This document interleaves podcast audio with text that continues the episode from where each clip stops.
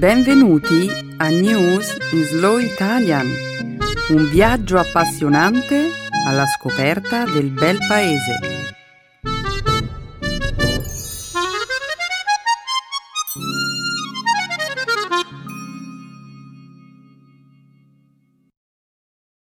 È giovedì 26 luglio 2018. Benvenuti al nostro programma settimanale News in Slow Italian. Un saluto a tutti gli ascoltatori. Ciao Stefano! Ciao Romina, salve a tutti. Nella prima parte del nostro programma parleremo di attualità. Cominceremo con lo smantellamento degli impianti nucleari in Corea del Nord. A seguire discuteremo dell'ondata di caldo che ha causato decine di morti in Giappone. Analizzeremo poi uno studio che ha portato alla luce un curioso fenomeno. Le coppie preferiscono nascondere la verità quando è la moglie a guadagnare più del marito. Infine, per concludere, racconteremo di un'originale iniziativa adottata nella metropolitana di Vienna per affrontare l'afa estiva. Le coppie mentono sul loro reddito quando sono le mogli a percepire uno stipendio maggiore? Non posso crederci. Invece sì, mentono. Beh, perlomeno lo fanno in America, secondo i risultati di questo studio. Mm, mi pare strano. Avremo modo di discuterne dopo. Ora continuiamo a presentare il nostro programma. La seconda parte della trasmissione sarà dedicata alla lingua e alla cultura italiana. Nel segmento grammaticale spiegheremo l'uso dell'argomento odierno, il presente indicativo dei verbi regolari che terminano in are, ere, ire. Infine, concluderemo il programma con un'altra espressione idiomatica, fare mente locale. Benissimo, Romina. Iniziamo. Sì, Stefano, diamo inizio alla trasmissione.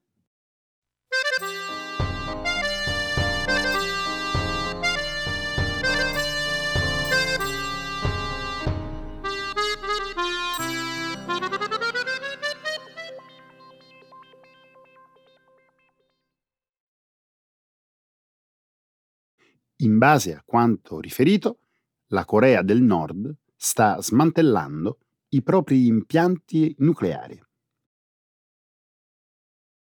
Recenti immagini satellitari mostrano che la Corea del Nord ha iniziato a smantellare il principale sito di collaudo dei missili nucleari. La notizia è apparsa lunedì scorso sul sito web 38 North, dedicato ad approfondimenti e analisi sulla Corea del Nord. Il mese scorso, durante lo storico incontro con Donald Trump, il leader nordcoreano Kim Jong-un ha promesso di denuclearizzare il paese. Le immagini satellitari mostrano la demolizione di una parte dell'edificio adibito all'assemblaggio dei veicoli da lanciare nello spazio, unitamente ad un'altra area dello stabilimento utilizzata per la progettazione dei motori per i missili balistici. I lavori di abbattimento sono in corso presso la stazione di lancio satellitare di Sohae, vicino al confine con la Cina. In base alle immagini si può presumere che le operazioni siano iniziate da un paio di settimane. Joseph Bermudez, un esperto del programma di armamenti nordcoreano, ha definito lo smantellamento un primo passo importante, precisando però che in passato la Corea del Nord ha già intrapreso azioni finalizzate a nascondere le sue reali intenzioni. Per esempio, ha aggiunto che i lavori potrebbero proseguire da un'altra parte, concentrandosi su una diversa tecnologia di armamento nucleare. Mm, ovviamente voglio sperare che si tratti di una mossa concreta verso la denuclearizzazione. Mi domando quale sia l'effetto reale sul programma di armamenti nordcoreano. È troppo presto per capire cosa significhi veramente la demolizione di questo sito. Solo all'inizio del mese circolavano voci che la Corea del Nord eh, stesse potenziando gli impianti di arricchimento dell'uranio. Non è per nulla chiaro quali siano i piani di Kim Jong-un. Romina, sicuramente il presidente Trump sarà molto soddisfatto dei risultati ottenuti grazie al suo modo di agire con la Corea del Nord. Il suo modo d'agire Hmm, intendevi dire insultare e minacciare l'avversario, vero? Beh, sostanzialmente sì. Come si comporterà con gli altri paesi da lui considerati nemici degli Stati Uniti? Pensi all'Iran? Sì, la minaccia inviata da Trump via Twitter al presidente Rouhani domenica scorsa scritta tutta in maiuscolo, era praticamente una copia delle sue intimidazioni nei confronti della Corea del Nord. La situazione è molto più complicata, Stefano. L'Iran considera gli Stati Uniti inaffidabili dopo il loro ritiro dal presente accordo nucleare e mentre Kim Jong-un nelle trattative con gli Stati Uniti non ha avuto, almeno ufficialmente, alcuna resistenza interna, Rouhani si troverebbe di fronte un'opposizione ben più agguerrita.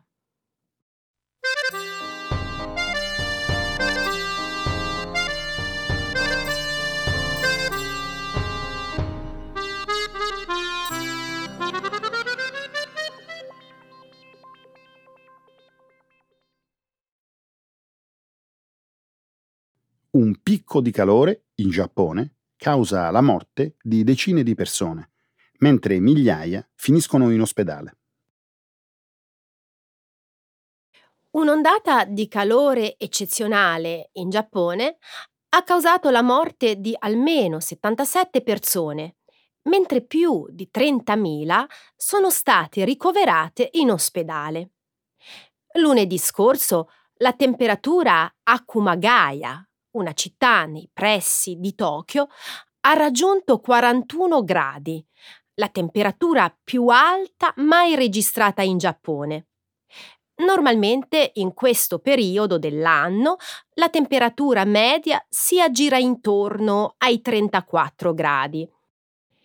Il picco di calore si è verificato meno di due settimane dopo che le piogge torrenziali nel Giappone occidentale avevano causato la morte di 155 persone.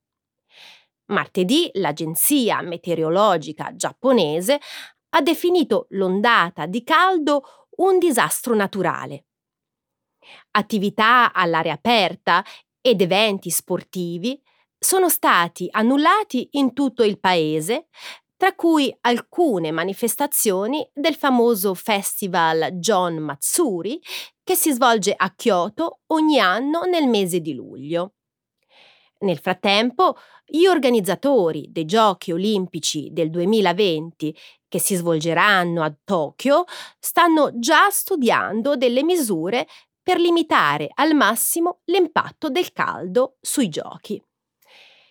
Si prevede che le temperature elevate proseguano anche nel mese di agosto e si teme che ci possano essere ulteriori decessi. Le autorità raccomandano al pubblico di bere molta acqua, riposare spesso e usare il climatizzatore. All'inizio del mese in Africa sono state registrate temperature record. È dal 2005 abbiamo avuto i 10 mesi di giugno più caldi in assoluto. Romina, il cambiamento climatico non è qualcosa che forse accadrà in futuro, sta accadendo ora. E non siamo per nulla preparati ad affrontarlo. L'accordo di Parigi, il piano d'azione internazionale sui cambiamenti climatici, ha l'obiettivo di limitare l'aumento del riscaldamento globale a 1,5 gradi rispetto ai livelli dell'era preindustriale. Una relazione delle Nazioni Unite, diffusa all'inizio dell'anno, afferma che si potrebbe raggiungere questo obiettivo nel corso del decennio 2040. In Francia, in realtà, le emissioni di biossido di carbonio l'anno scorso sono aumentate. Anche la Germania non riuscirà a soddisfare gli obiettivi di riduzione prefissati. Se questo succede nei due paesi che dovrebbero essere i primi nella lotta contro il cambiamento climatico, cosa significa per il resto del pianeta? È facile farsi prendere dalla disperazione, Stefano. Ma sono in atto anche cambiamenti positivi. Cambiamenti positivi? Davvero? Non ne vedo nessuno. Ecco un esempio. Il mese scorso rappresentanti di 14 paesi europei hanno proposto di aumentare l'obiettivo di riduzione delle emissioni in Europa dal 40% ad oltre il 45% entro il 2030. Ma dai, non è certo una prova che il riscaldamento globale sia sotto controllo, sono solo parole. D'accordo, non hai tutti i torti perché la situazione cambi veramente, devono esserci maggiori incentivi economici per ridurre le emissioni e per investire in tecnologie capaci di rallentare il riscaldamento globale. Altrimenti avremo sempre più picchi di calore, temporali sempre più violenti e altre conseguenze che adesso non riusciamo nemmeno a immaginare.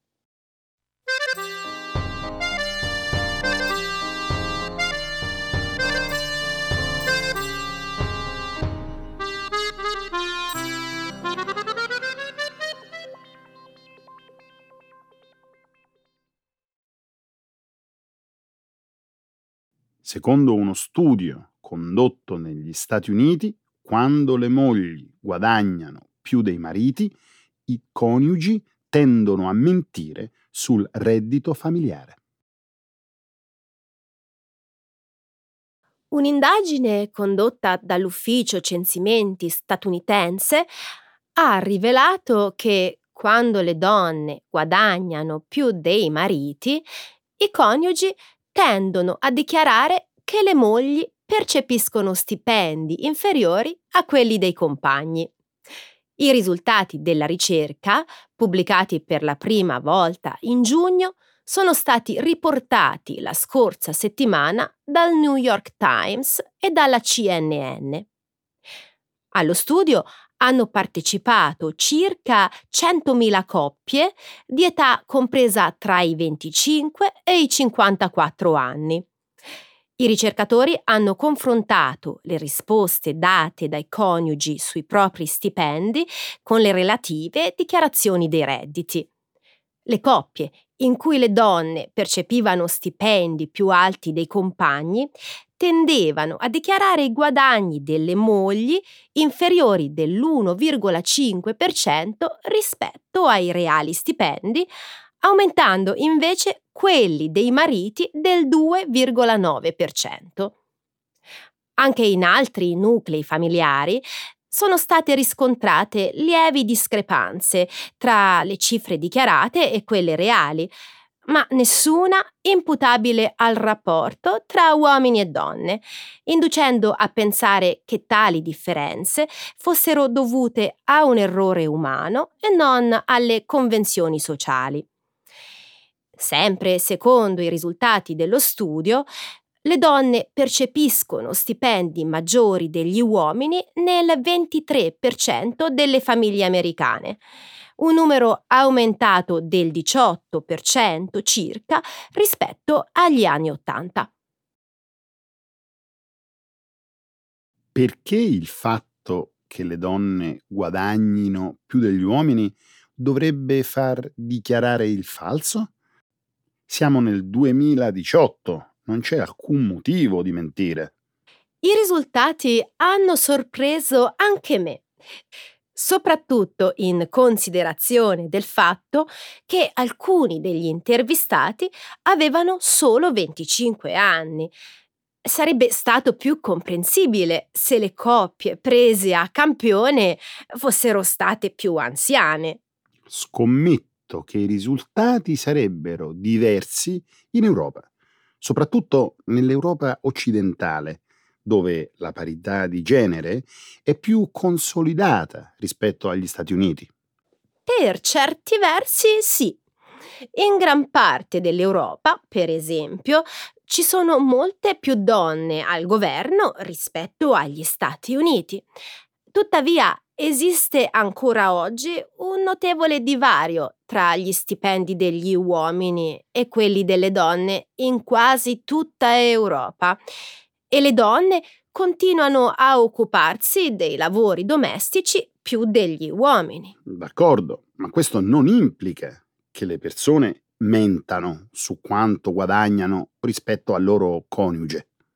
Non necessariamente, ma la disuguaglianza salariale e l'attribuzione delle faccende domestiche indica che c'è ancora la tendenza ad associare gli uomini con il lavoro retribuito e le donne con i lavori casalinghi. Non sono d'accordo.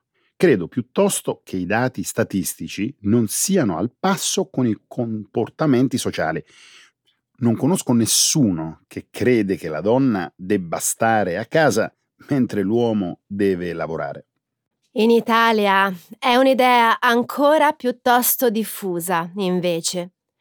Nell'ultimo rapporto diffuso dal World Economic Forum eh, sulla disparità di genere nei vari paesi del mondo, l'Italia si è collocata all'82esimo posto su 144 paesi. Chiaramente c'è ancora molta strada da fare.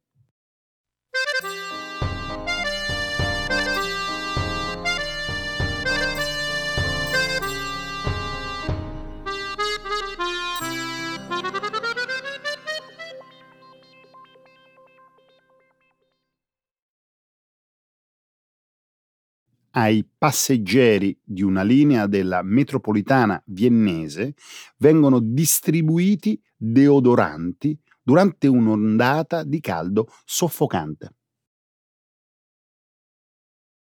La scorsa settimana, durante un'ondata di afa soffocante, le autorità viennesi hanno adottato una misura insolita per rendere gli spostamenti in metropolitana più sopportabili, la distribuzione di deodoranti ai viaggiatori. In una giornata in cui le temperature all'interno della metropolitana si aggiravano intorno ai 35 gradi, sono state offerte circa 14.000 confezioni di deodorante ai pendolari della linea U6 di Vienna. Un portavoce della società di trasporti pubblici Wiener Linen ha dichiarato che i deodoranti sono andati a ruba. Ha anche voluto chiarire che i pendolari viennesi non sono più maleodoranti di altri viaggiatori, ma che l'iniziativa voleva soprattutto offrire un sollievo dal momento che le temperature elevate possono acuire l'olfatto. A differenza di molte altre linee metropolitane della città, la vecchia linea U6 non ha l'aria condizionata. La linea scorre in parte in superficie ed è quindi maggiormente esposta al caldo intenso Le temperature della settimana scorsa sono state di molto superiori a quelle consentite per il trasporto degli animali, il cui limite dell'Unione Europea è di 38 gradi. Che bella pensata, Romina. Sono certo che è stata apprezzata dai viaggiatori. A nessuno piace trovarsi in una carrozza maleodorante. Il deodorante è stata certo una soluzione pratica, ma chiaramente non definitiva. Mi è venuta un'idea migliore. Hm, quale? Distribuire dei minuscoli ventilatori portatili e riutilizzabili. Le persone li potrebbero conservare per usarli ogni volta che la temperatura sui treni si fa soffocante. Oh, Stefano. Stavo scherzando, Romina. Ovviamente l'unica opzione valida sarebbe installare l'aria condizionata, soprattutto in vista di estati sempre più bollenti. Sì, ma come dicevamo la settimana scorsa, parlando di aria condizionata, avremmo maggior consumo energetico e più inquinamento e di conseguenza un ulteriore riscaldamento climatico. Vero, si dovranno escogitare nuove soluzioni a basso consumo energetico. Ho sentito che climatizzatori e ventilatori elettrici attualmente rappresentano già il 20% circa dell'elettricità complessiva usata negli edifici di tutto il mondo. E non solo. Se la richiesta di aria condizionata continua ad aumentare al ritmo attuale, il relativo consumo energetico sarà più che triplicato entro il 2050. I paesi allora saranno costretti a stabilire nuove norme di risparmio energetico per gli impianti di climatizzazione simili agli standard in vigore per altri elettrodomestici come i frigoriferi. Proprio così. Per fortuna lo stanno già facendo. Oltre 50 paesi hanno proposto o già adottato norme più severe. Ma saranno sufficienti?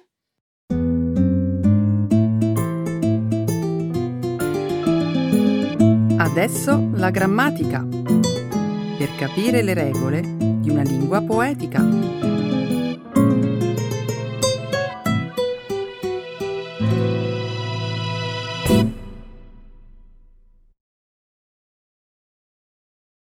Present indicative.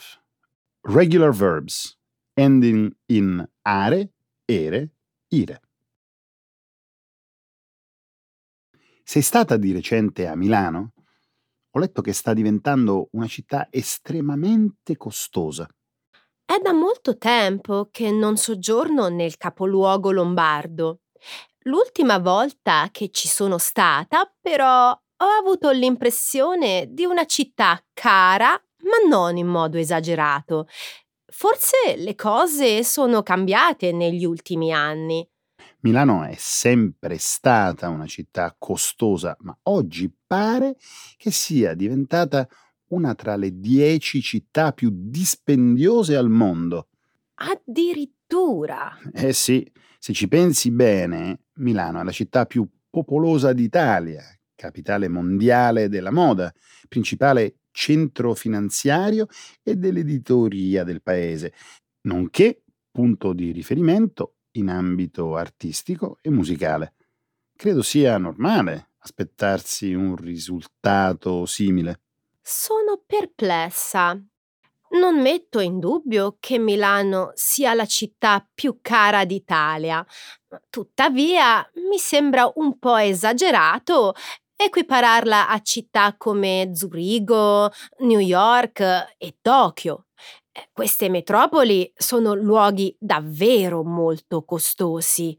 Secondo una ricerca effettuata dal gruppo finanziario UBS sulle principali 77 città del mondo, il costo della vita nella metropoli lombarda è inferiore a quello delle città che hai appena elencato, ma superiore a quello di Londra Chicago e Helsinki.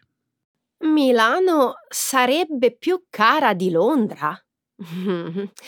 I risultati di questa indagine non mi sembrano tanto attendibili.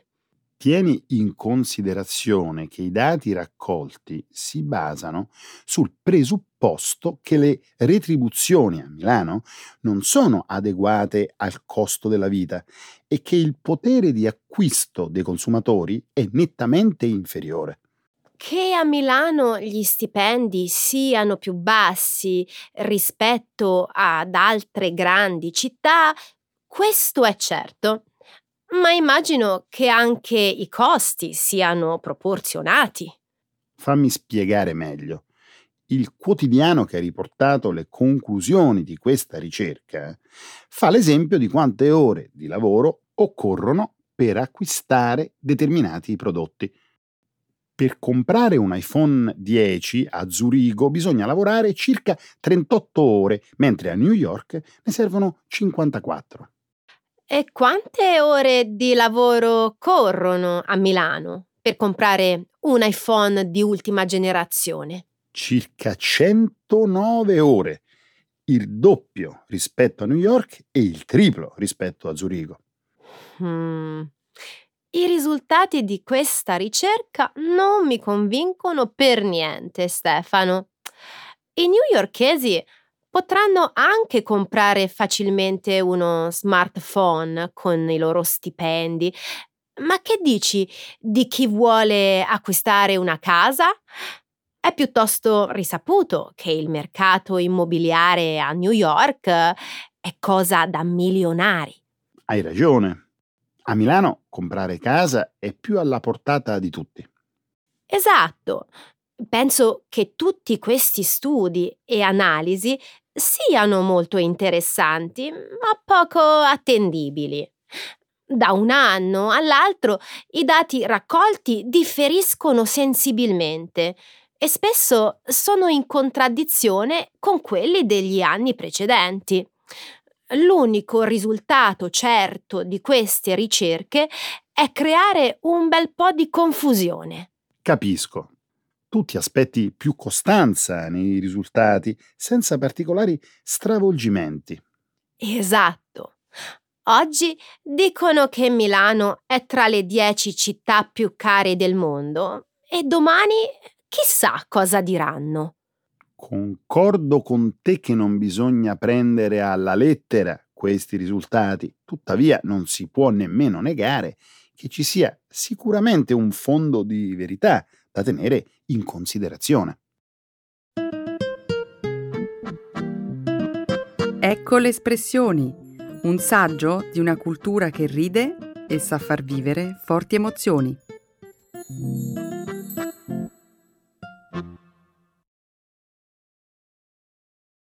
Fare mente locale. To pull your thoughts together. Ieri ho incontrato Kate, una mia collega di lavoro di origini inglesi di ritorno da una vacanza in Italia. Tempo fa le avevo dato alcuni consigli su cosa fare e vedere a Napoli e abbiamo avuto un'interessante discussione in merito.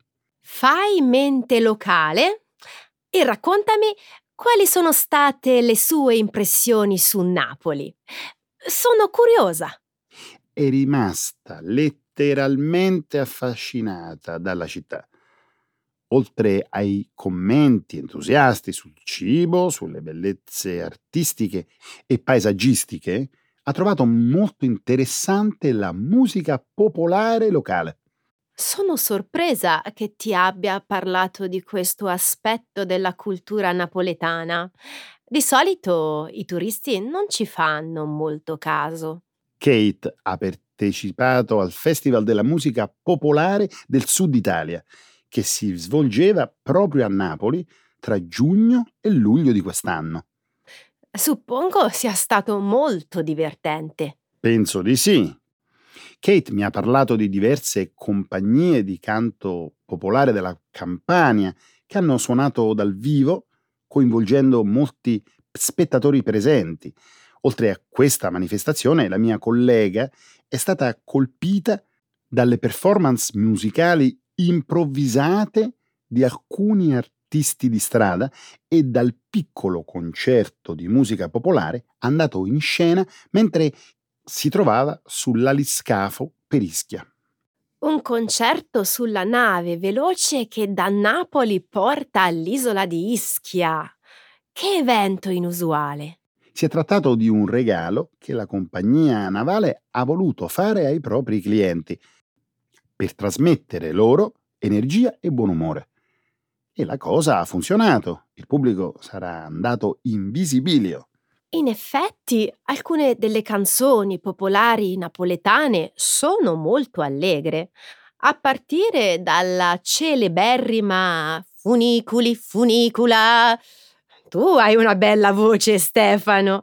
Che ne dici di fare mente locale e intonare il ritornello? Yamme, yamme, yamme, yamme, ya, yamme, yamme, coppa, yamme, ya, funiculi, funicula, funiculi, funicula, coppa, yamme, ya, funiculi, funicula. Bravissimo Stefano! Grazie per averci allietato con la tua bella voce. Non ti nascondo che anch'io, come la tua collega Kate, sono affascinata dalla passione di questa città per la musica popolare. I napoletani amano la musica oltre ogni cosa. Pensa che quest'anno hanno istituito il primo conservatorio di musica popolare a partecipazione gratuita. Hai letto questa notizia? Hmm. Fammi fare mente locale. Non ti preoccupare, te lo spiego subito. È un progetto aperto ad aspiranti musicisti e coristi di età compresa tra i 18 e i 35 anni in difficoltà economiche o sociali. Se ho capito bene, eh, si tratta di un progetto artistico con finalità sociali.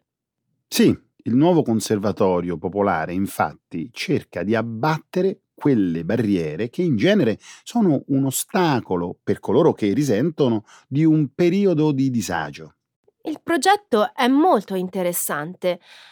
Ciò che mi domando eh, è se mm, le lezioni siano condotte da docenti qualificati e se il conservatorio dia agli studenti una formazione musicale alla pari degli altri istituti privati. Da quello che mi risulta, gli allievi sono seguiti da direttori d'orchestra, musicisti e altri professionisti di tutto rispetto per il momento le premesse sono buone, poi chissà.